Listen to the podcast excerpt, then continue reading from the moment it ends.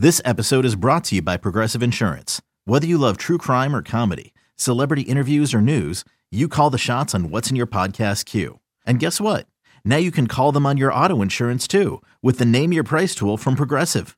It works just the way it sounds. You tell Progressive how much you want to pay for car insurance, and they'll show you coverage options that fit your budget. Get your quote today at progressive.com to join the over 28 million drivers who trust Progressive. Progressive Casualty Insurance Company and Affiliates. Price and coverage match limited by state law. You could spend the weekend doing the same old whatever, or you could conquer the weekend in the all-new Hyundai Santa Fe. Visit HyundaiUSA.com for more details. Hyundai, there's joy in every journey. For all NBA, for all NBA Warriors, you are now tuned into Golden Spaces with Nat and Justin. We're back. It's Nat and Justin, Golden Spaces, Odyssey original podcast. You know, you know. Anyway, um, all right. The vibes are starting to get better. The vibes are starting to get better. Um, I don't know. I think it's because it's Sunday, but I'm getting over my my beverage being stolen. So let's talk about the game. Uh, there's so many. To me, there's so much to talk about because this was like what people were deeming a finals rematch, which I get it. They were the two teams in the finals, but it's like there was all this buzz about like the Celtics looking to get revenge and you know, and it wasn't just the media. Like Celtics players were sort of like sort of made certain comments, and I'm just like, ah. So then for you to come in, and I mean, obviously, Jaylen Brown understood the assignment, but Tatum had a rough night right? And so, like, that has to be a little defeating, no matter what people say, because you have the best record in the league, right? You're coming in, people are calling y'all the best team in the in the NBA.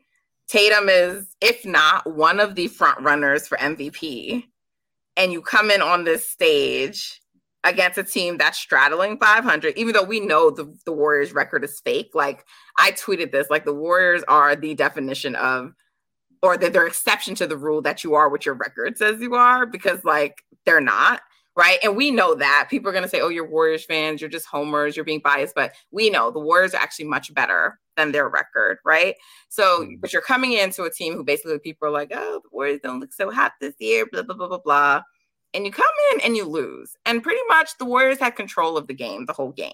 Like it wasn't like it was like close and you just lost on a buzzer beater and it was the end. Like you know, even when they made a little run, that was fake. That was a fake run. It wasn't real. Like the Warriors had control over the entire game. So that has to be, to me, in my opinion, a little deflating for the Celtics. So why don't we like just start there? Like, how meaningful? I don't know for the Warriors. Is it a meaningful game or is it not a meaningful game? They definitely, they definitely were ready for this. Like, they wanted to make sure they came out and won it, right?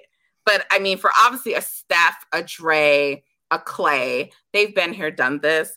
But like, is it more meaningful for the young guys, or or like, what do you think it means for the team? Um, I think it's meaningful for both teams. Um, obviously, it's a regular season game, and all it ultimately matters is either a, a W or an L in your win loss column. But I think the different dynamics like surrounding the game definitely add more meaning to it. Um, for the Warriors in, in particular, you you needed to see yourself beat one of the better teams in the league, right? Obviously, they did it. They did it at home, and they need to get some more road wins. But they they've had a rough go of it so far in the season, and, and did it without some, Wiggins. And did it without Wiggins, right? And they've they've had some good wins, but like beating the the best record in the NBA, the team that has the best offense of all time statistically, and the team that's looking like they are um, you know, just poised to go straight back to the finals and blitz everybody and, and, and win the championship and right the wrong. But you go out there and you essentially dominate them the same way you did the last two games of the finals. And, you know, obviously game four was more of a Steph Curry job. But um, yeah, that, that was just a good, huge morale boost after two bad losses. Um, so it definitely meant a lot for the team as a whole. And I think Steph – said so after the game. He said, we, we've shown that we can compete with the best in the league, which is obviously like a very um, like humble statement. Like obviously you can compete with the best. You just won a championship. But um, you got to see it happen, right? For for you to really be like, all right, we we still here, you know, we send a message to the rest of the league.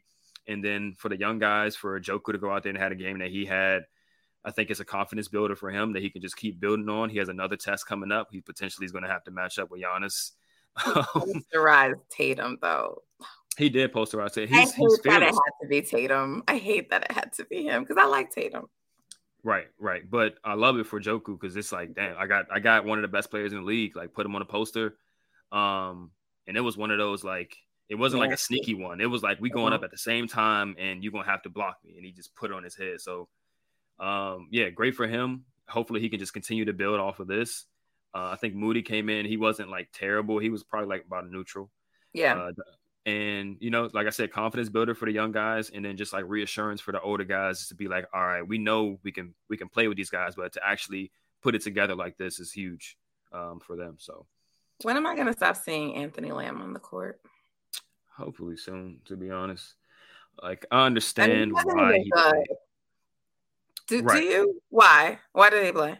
It's because he's a bigger body that can stretch the floor, so it allows their lineups to reflect more of what they want to do, which is put Joku on the ball, um, have Draymond be more of a facilitator, and then Lamb just fills in the gap with somebody who can stretch the floor and guard bigger bodies. And he's decent at the point of attack. He's he can move his feet and Steph like that. Like he's a he's just a flat out better option at the four than JaMychal. He's a better option as a big than obviously. I never uh, want to see JaMychal on the court again either.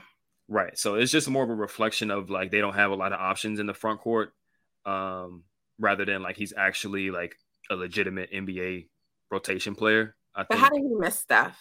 How does he miss stuff? like, because people's like Steph was yelling, he was calling, he was clapping. But forget all that aside, right?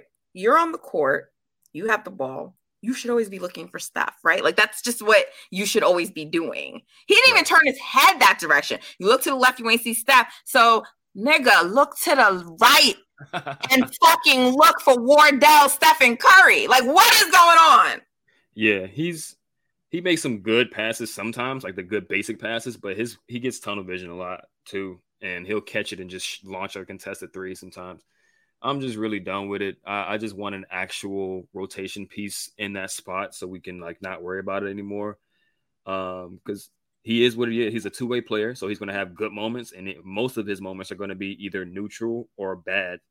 So I'm just I'm ready for that experiment to be done. So yeah.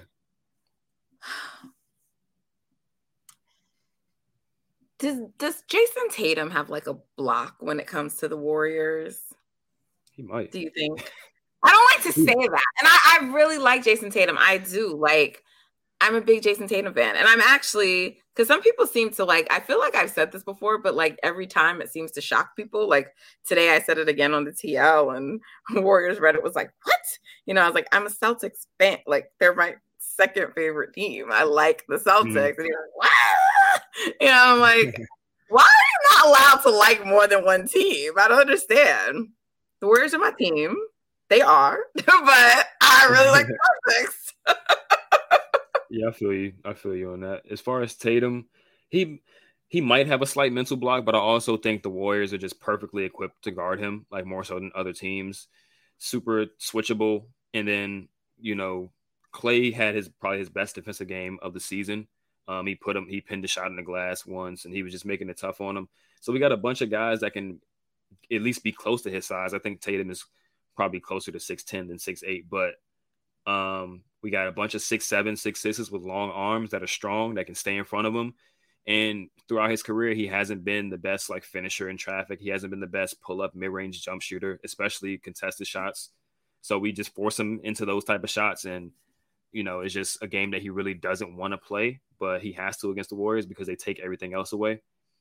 Um, so, and I and I and I said the other day, like, you have to be truly, truly unique as a player to have consistent success against the Warriors. Like, I'm not going to say Tatum is going to continue to have bad games forever against the Warriors, but um, the, the people that you've seen historically give the Warriors a lot of issues on a consistent basis are usually people that are like physical specimens, like LeBron, right? He's going to, even if you take something away from him, he's going to always be able to punish you in transition because he's so strong, fast, and jumps so high, right? Um, somebody like even Jokic, right? Just physical beasts, like so tall and strong. Luka Doncic is really, really big. He can get to the paint whenever he wants. Meanwhile, guys like Harden, who's had game, good games against us, doesn't have him every single time he plays because he's like he he just don't he doesn't have a lot of counters to his game and he doesn't have any physical advantages against the Warriors that he can consistently exploit. Um, so he kind of resorts to like grifting and trying to get fouls, and you don't get those in the playoffs. So he gets some stinkers from Harden. And I think Tatum kind of falls into that category almost, where it's like he doesn't dominate them physically. He can't just bully his way to the rim and finish. So he's going to have to consistently hit very, very tough jump shots. And he's just, nobody's going to hit those. Like, nobody's going to hit those. So I think it is some type of mental block there, but I think it's also a schematic thing and it's a personnel thing. It's just not a great matchup for him. I see. Jaylen was cooking though. If Andrew was out there, I don't think Jaylen would have been able to cook like that. Maybe he could have. Maybe he could. I think he had a hot game. I think they turned the Warriors over a few times and he got out in transition that gets people in rhythm. Um, we've seen him cook in the finals for a few games, and then we also seen him just get strapped up the next few games. So I think he's one of those type of players, and he's the second option on that team. So the Warriors usually, you know, make sure they shut down the first option or they they tailor their defense to the first option and let the second option cook a little bit. Uh, so he's a great player, but I don't think he's going to score. What did he score? 33, 31 or whatever. I don't think he's going to average that against the Warriors. Like, I mean, but both these teams were shorthanded. So we know what Andrew brings, but you know, a lot of Celtics fans were whining about not having Al Horford and Rob Williams. I'm like, but y'all been playing all season without Rob Williams. So they've been playing all season without Rob Williams, and they've been crushing teams without Al Horford too, based on the, the numbers. So I really don't want to. I don't want to hear that. It's only a kick, a jump, a block. It's only a serve. It's only a tackle, a run. It's only for the fans. After all, it's only pressure. You got this. Adidas.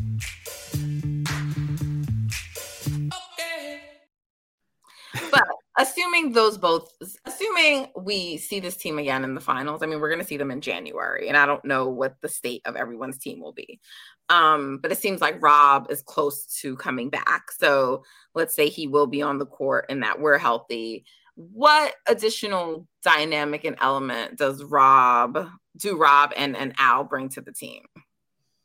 Um well rob is the hell of a rim protector right? So some of those backdoor layups that the Warriors got might not be there. Like it might seem like it's there, and then he's the type of player that can just cover six feet of ground in no time and erase your shot at the rim. So that that definitely makes it more challenging. You know, a lot of Jordan's like inside the paint game was was going for him, and I think that might not be as available with Rob Williams there. And Al Horford obviously offensively just brings a different dynamic as far as stretching the floor. You obviously got to respect him a lot more than a guy like Blake Griffin. You know, Blake Griffin's been kind of shooting well this season. Al Horford is just a different level of, of player. And defensively, he's just a little bit more switchable, all that type of stuff. Uh, so they definitely make a difference. I don't think that was the reason why they got dominated like that. You know, um, I think it all boils down to Tatum, Smart, and Jaylen Brown being able to make consistently good decisions with the ball in their hands. And they've shown that you, they can't be trusted to do that against the Warriors.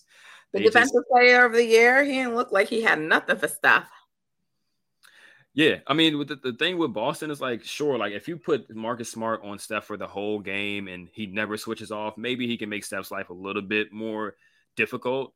But uh, this is this is why perimeter players, when it comes to defense, don't stack up as much to like forwards and bigs because all you got to do is call for a screen, and the perimeter guy that's a lockdown guy is just out of the play. Like, how many times do they just run and Marcus Smart through a screen, and now he's on somebody else, and Steph is just cooking whoever gets screened onto him? Like, it, it, that's why I'm not really moved by Marcus Smart or, or Jrue Holiday or these guys that are supposed to be super elite lockdown perimeter guys for Steph. All you gotta do is call for a screen. Like, bye. You know what I mean? If you don't switch the screen, somebody's gonna be open and you're done. Like, so a guy like Rob Williams is always gonna be more valuable to defense than Marcus Smart, um, especially against the Warriors.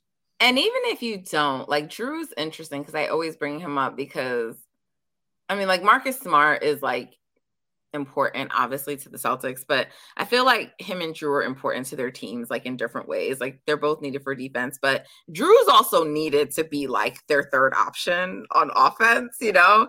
Um, and I'm like, if he's out there running around chasing Steph, you know, like all night, like then mm-hmm. like he's already an inconsistent offensive player. So like because of that. So you're gonna get nothing from him if it's a, if he's like, you know, on someone like Steph all night. That's why oh, when yeah. people that's why when people talk to me about the Bucks, I'm like, they don't move me either. Yeah, I Giannis mean, they're will have to Giannis will have to average like 40, um, in my opinion. Obviously, they would have to actually play the games and we would have to see it shake out. But they run drop.